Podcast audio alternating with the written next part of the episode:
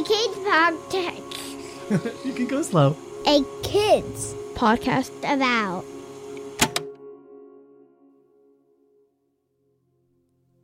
Hi, my name is Catherine Petru, but you can call me Kat, and you're listening to Sound It Out, a kids podcast about words. Today's word is consent. What do you think consent means? What images or feelings arise when you hear the word consent? The first sound in consent is con. Do any of you speak Spanish? Who knows what con means? Quiero ir contigo. I want to go with you. Or maybe you've eaten arroz con leche, rice with milk. Con means with or together. The second sound in consent is scent. We hear this sound in other words like sensation or sentimental. What could scent mean? It means feel. So, consent is with feeling. Okay, but how do we use this word? Consent is an amazing thing to practice. It's getting permission, asking if something is okay before we do it, and treating ourselves and one another with kindness and respect. We can practice with ourselves and with others. Getting consent from ourselves means that we feel a yes, no, or maybe when making a decision.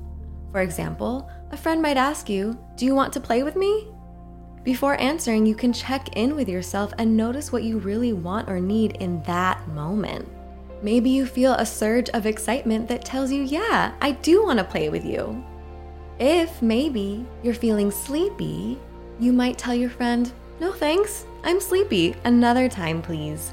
Or maybe you're not sure, and that is okay too. You can ask to think about it and let them know when you're ready. We can practice consent with others by asking questions like Can I use your markers? May I sit next to you? Is it okay if I give you a hug? Then we have to listen to their response and respect their needs, even when we wish their answer was different. Consent doesn't need to be boring or hard, it just takes practice. It can even be fun, like a game of yes, no, or maybe. Getting consent helps us take really good care of ourselves and our friends and community. It's also really common in cultures all over the world to get consent from other living beings, like asking permission from a tree before chopping it down for wood. Can you imagine what the world would look like if all of us practiced consent? What does consent mean to you? Share your ideas by writing to us at listen at a kidspodcastabout.com. I've been your host, Kat Petru.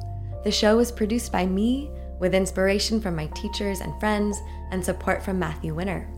Our executive producer is Jelani Memory, and this show is brought to you by a kids podcast about. You can check out other podcasts made for kids just like you by visiting akidsco.com. Is there a word you'd like to explore together? Have a grown up send us an email at listen at a kidspodcastabout.com. Thank you so much for listening.